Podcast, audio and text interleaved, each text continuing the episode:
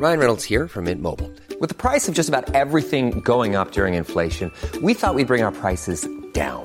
So to help us, we brought in a reverse auctioneer, which is apparently a thing. Mint Mobile unlimited premium wireless. Ready to get 30, 30, bit to get 30, bit to get 20, 20, 20, bit to get 20, 20, bit to get 15, 15, 15, 15 just 15 bucks a month. So, Give it a try at mintmobile.com slash switch. $45 upfront for three months plus taxes and fees. Promo for new customers for limited time. Unlimited more than 40 gigabytes per month. Slows. Full terms at mintmobile.com. The FT. Welcome back to Banking Weekly with me, Megan Murphy. In the studio today, we have Patrick Jenkins, banking editor, Sharlene Goff, our retail banking correspondent, and Jennifer Hughes, our capital markets correspondent.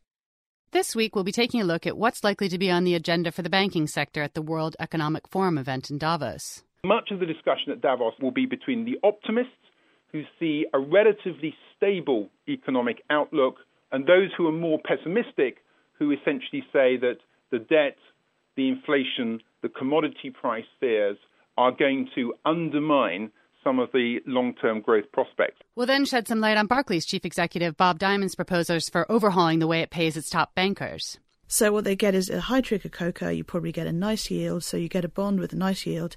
And if disaster strikes, you end up with equity at the end of it. As far as bankers are concerned, and we know a few banks have been looking at this, they seem to quite like the idea.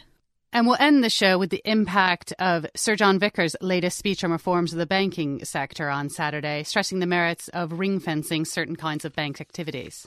There is a feeling among the Commission that they do want to do something to give extra protection to the retail high street division.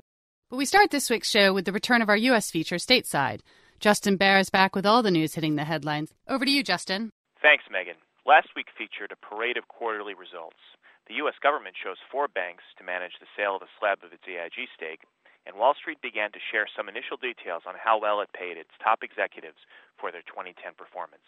But first, it was earnings week for the big U.S. banks. We heard from Citigroup, Morgan Stanley, Wells Fargo, Goldman Sachs, and Bank of America.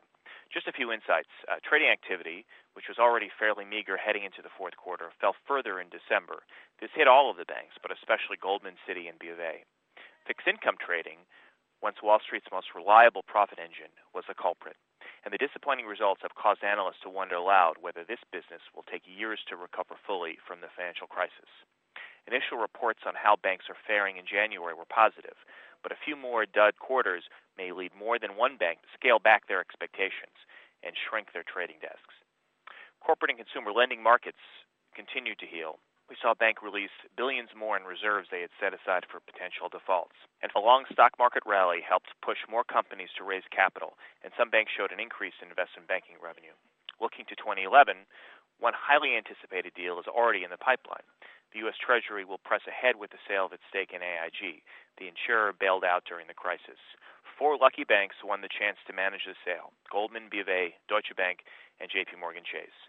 Wall Street clamored for the assignment, and in spite of the cut rate fees the government will pay out for its size and prestige, the Treasury could unload as much as $80 billion in AIG stock. And on Friday, Wall Street offered its first glimpse of the 2010 bonuses paid out to its top executives. Morgan Stanley reported that James Gorman, its CEO, received $7.4 million in deferred stock and stock options. This is only a t- portion of his total payout, but would appear that Mr. Gorman will receive less than the 50 million in total pay that he received a year ago. The bank also said it would defer 60% of employees' bonuses over the next few years in a bid to get ahead of new rules limiting cash payouts. Finally, Citigroup CEO Vikram Pandit, he of the $1 salary for the past two years, finally got a raise. He'll be paid $1.75 million a year now. His reward for steering Citi to its first annual profit since 2007. Megan, back to you. Thanks very much, Justin. So let's turn our attention to our first topic, the World Economic Forum meeting, which begins in Davos on Wednesday. And joining us on the phone as he gets ready to join the forum is Mark Spelman, Global Head of Strategy at consultancy firm Accenture. What are the key themes we're going to be looking at at Davos this year? If 210 was all about stabilization of the global economy, 211 will all be about the trajectory and pace of the economic recovery. The title of this year's Davos is called Shared Values for the New Realities. And if you want to break that down, I think shared values is all about East and West alignment. And as we look at some of the structural issues which underpin the global economy, is there alignment, particularly between uh, the Western developed economies and the rapidly growing new emerging uh, marketplaces? And the question about the new realities, I think, is also important. That a lot of the global economy grew last decade on the back of debt fueled consumption. And in today's reality, obviously, there isn't so much debt around. And therefore, the question is what are going to be some of those new sources of growth? And so much of the discussion at Davos, I think, will be between the optimists who see a relatively stable economic outlook with the prospects for growth, but not minimizing some of the uh, risks that exist, and those who are more pessimistic, who essentially say that the debt, the inflation, the commodity price fears are going to undermine some of the long term growth prospects. And I think what that means for banks is that, yes, there will be discussion about banking structure. I'm sure there will be some discussion about bank bonuses. But the really interesting questions, I think, will all be about growth. Where's that growth going to come from? What does it mean for banks, particularly in a world where there's going to be more industry convergence? And how are banks going to address that in terms of their branding, in terms of their reputation, in terms of their talent, and their approaches to customers? Mark, it's Patrick Jenkins here. I was just wondering how much of a prospect you saw for Davos to deliver anything concrete in terms of the Eurozone. Angela Merkel is there, Nicolas Sarkozy is there, Jean Claude Trichet is there, and we have representatives from Spain there. Do you think it's going to be a kind of key behind the scenes event for talking about how the Eurozone issues get resolved? The critical thing to remember about Davos is that it's not about coming up with simple answers to some complex problems. And I think that what you'll see in Davos is undoubtedly some more conversations behind the scenes about what is going on in the Eurozone. But it will be one more link in a chain. Clearly, uh, there is more political will at the moment in the Eurozone to make sure that uh, the euro doesn't collapse. Sure, there will be some short term problems in Portugal. We already know that the IMF is going to be in there. We've seen the problems in Ireland. Uh, the Portuguese government is under pressure. But I think that what you see as a resolve at the moment, and clearly the European Central Bank has a critical role in terms of underpinning some of the finances, particularly of the southern European states. But whether it's from Van Rompuy or whether it's from the uh, member state leaders themselves, I think the key question will be to remain and to keep the confidence of the markets uh, at the same time is to send signals that the member states and the European Commission and the central bank want to uh, underpin the euro. And so my view is that what we'll see is, yes, more resolve, but actually the way this plays out is it will play out through the events of uh, 211. And my expectation is that on the European side, the euro will hold together just in the same way that in the US there will be lots of discussion about the US deficit, but fundamentally, that's not going to change much either in 211. Just finally, for me, last year at Davos was when news reports first started trickle out about bonuses that were going to be awarded to people like Lloyd Blankfein, Jamie Dimon, et cetera. Do you think bankers are going to be, in general, less demonized than last year and that they are returning as sort of a constructive force in this global dialogue?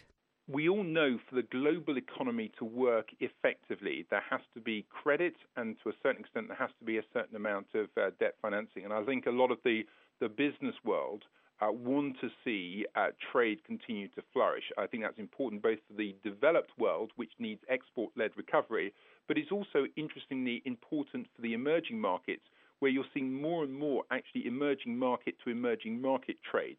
That, I think, is underpinning uh, global recovery. And with growth rates somewhere around about 4%, the role of bankers is very important. So I think that we have a three pronged debate. One is around the role of banks as it relates to trade. The second is around the restructuring of uh, banks and how that's progressing, particularly in terms of uh, increasing capital, but at the same time making sure that it doesn't hurt the global recovery.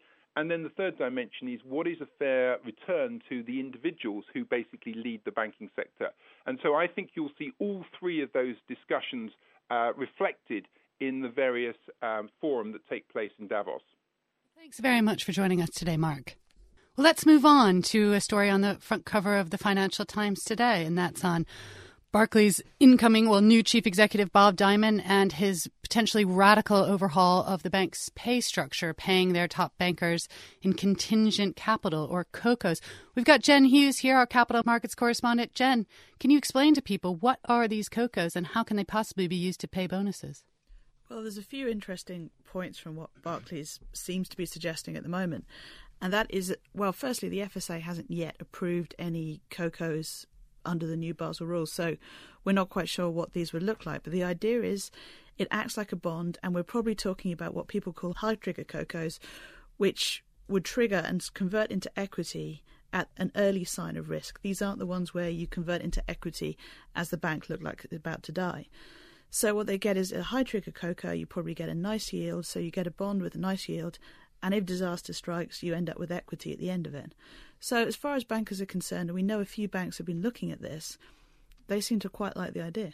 Why would this be such a far reaching overhaul of bonus structures in general? I mean, typically bankers most people think of bankers bonuses as getting a salary and then a huge part of a cash bonus which they go out and spend on their ferraris and their porsches every year and their second homes where are we moving to on this model and what type of different sort of risk reward alignment would this introduce this would introduce what most people seem to think, particularly the regulators, a much better risk reward alignment because as long as the bank is going well, you get paid out. If something goes wrong and they start to lose money, you convert to equity and then you're taking the risk that you're going to lose some of your money. You probably will lose some of your money in the short term. So effectively, this should mean senior bankers are looking at what happens to my COCOs if we start taking this sort of risk. Now, we did have this issue from Rabobank last week. Now, they've done some convertible capital. Now, Rabobank is a mutual, so it doesn't convert to equity. It's, these shares are just written down, or these bonds are just written down. But what we saw was massive retail demand. By retail, I mean private banks, high net worth individuals, these kind of guys. At the moment, that looks like the market, and I guess you could probably put bankers in that category. Patrick? I can see absolutely why it's attractive for the bank to do this um, because it doesn't motivate the bankers to kind of ramp the share price with high risk, um, short term gain uh, kind of strategies. But um, surely there's going to be some kind of backlash, isn't there, from the bankers who are landed with this rather unexciting instrument to, to hold. But and there's no liquid market in it and so on. All right, it depends on the exact structure for sure, but you're talking about something with an 8%, 9% yield. The Lloyds Coco is the only UK bank to have done something like this. They had a yield of about 11% that looks pretty attractive anyone's yeah, some terms. Of them, some of them do look pretty attractive. I mean, I guess the big question is going to be looking at this, and, and that's a very good point, is with all the rules coming out on bonuses, forcing bankers to take less in cash, more in deferred shares, would they prefer to have a big slug of COCOs as shares that can be possibly clawed back, that are at a certain price, et cetera, and um, what would they think better aligns sort of their planning, financial planning, et cetera? So it's well, I think with this, they might end up with shares at the end of the day if things go wrong and the, and the bonds get triggered. But you're looking at a nice fat return, plus you get your cash back at the end. Yeah. So it is deferring the pay and aligning them on the risk side. I think for them, it's just something else to add into the mix. So you're not just taking equity the whole time. And it probably takes the, probably takes the heat off them from in terms of the, the whole government debate at the moment, um, uh, which is uh, an important. Well, let's uh, go to that debate. Sir John Vickers, head of the government's independent commission on banking, making a hotly anticipated speech about early thinking on the commission's thinking of restructuring the banking sector. Some very interesting stuff there, largely along this line that we've been pursuing about if it's not going to be a wholesale separation of retail and investment banking, that it looks like they are closely looking at ring fencing, subsidiarization. Uh, Sharlene, can you just explain exactly what that term means? Well, like you said there, you, you, you sort of captured the intention of this, which is to avoid a full physical separation of banks' retail, high street operations and their riskier investment banking operations. That obviously would be extremely costly and difficult, very unpopular with the banks. But there is a growing feeling among the Commission that they do want to do something to give extra protection to the retail high street division, which is obviously where everyone keeps their deposits and small businesses take their loans and so on. So Sir John's is moving towards a an idea of, of separating that without actually physically you know, breaking up the banks. He doesn't want to go that far, but, but he wants to give that extra I talk to say this is essentially the same thing and will have the impact, same impact on their businesses, and that you know, would be disastrous, would actually make the UK far less competitive. Yeah than other jurisdictions. Well, the banks are actually very opposed to this, and we have already seen some very strong criticism coming from Peter Sands, who's the head of Standard Chartered, who thinks this would be a very misguided way of going about it, extremely expensive, extremely disruptive, and actually the benefits to the economy wouldn't be there, to, you know, wouldn't really warrant this big drastic change but they they are keen to sort of make their mark and do something. So we'll just sort of see how this this pans out. I think you're right. This has just been put out on the table as a as a proposal at this stage, and it'll be interesting to see which way the Commission goes before it delivers its final verdict in September. And then obviously the government has to decide whether to implement the recommendations. But I think, as you said, the most strict interpretation of subsidiarisation, or ring fencing the different operations, could, as as Megan says, be highly expensive, forcing, for example, an investment banking unit to fund itself independently of the rest of the groups. That would add add huge cost. But I suspect that that is the most strict interpretation, and that you know maybe we'll end up with something that doesn't go quite that far, but aims to achieve some of the same goals in terms of making the, the entities safer. There's been some interesting commentary recently saying, as momentum builds for this, and in anticipation of his speech, saying why is the UK the only government in the world that is still seriously looking at this option of such profound restructuring of the sector where we haven't had we've had some limited reform in the US obviously other European sectors as well have had their own reforms of the sector but is it something where the UK is pushing harder too far I mean is there a fundamental reason for that that you see well, we've had the most costly blowups. I think that's the short answer. Although America was hit by huge problems. Actually, a large chunk of the government money that was doled out to banks that had to be saved been recovered. In the UK, the government is still underwater on its uh, equity stakes in RBS and in Lloyd's, and it's still got a huge tens of billions invested in the remnants of Northern Rock. So I think that's definitely a, a part of the and, it's just become such a political issue here. I mean, more so than it has across Europe. The whole issue that we were talking about earlier uh, around bankers' bonuses and paying them. You know, there's this huge public backlash, and they want something done about the banks. And you know, this is really sending a message: we are taking this seriously. We are really scrutinising our big banks, and we really want to be be sure that we can't re- have a repeat of what we've seen in in the last few years. Interesting that Nick Clegg pitched in at the weekend, the Deputy Prime Minister, saying that you know he backed this idea. George Osborne, the, the Chancellor, also sounded supportive, but there's a lot of doubt as to whether really he would have the conviction really to press ahead with such strict um, separation of, of, banking activities. Well, one to watch for sure. Um, that's all we have time for today. Great session today. Thank you so much to Sharlene, Patrick, Jen, and Mark Spelman from Accenture. And thanks to you for listening. Banking Weekly is produced by LJ Filotrani. And until next week, goodbye. For more downloads, go to ft.com forward slash podcasts. Imagine the softest sheets you've ever felt. Now imagine them getting even softer over time. That's what you'll feel with Boll and Branch's organic cotton sheets. In a recent customer survey, 96% replied that Bowl and Branch sheets get softer with every wash. Start getting your best night's sleep in these sheets that get softer and softer for years to come. Try their sheets with a 30-night guarantee. Plus, get 15% off your first order at bollandbranch.com. Code BUTTERY. Exclusions apply. See site for details. Planning for your next trip? Elevate your travel style with Quince. Quince has all the jet setting essentials you'll want for your next getaway, like European linen, premium luggage options, buttery soft Italian leather bags, and so much more. And is all priced at 50 to 80% less than similar brands. Plus, Quince only works with factories that use safe and ethical manufacturing practices. Pack your bags with high-quality essentials you'll be wearing for vacations to come with Quince. Go to quince.com slash pack for free shipping and 365-day returns.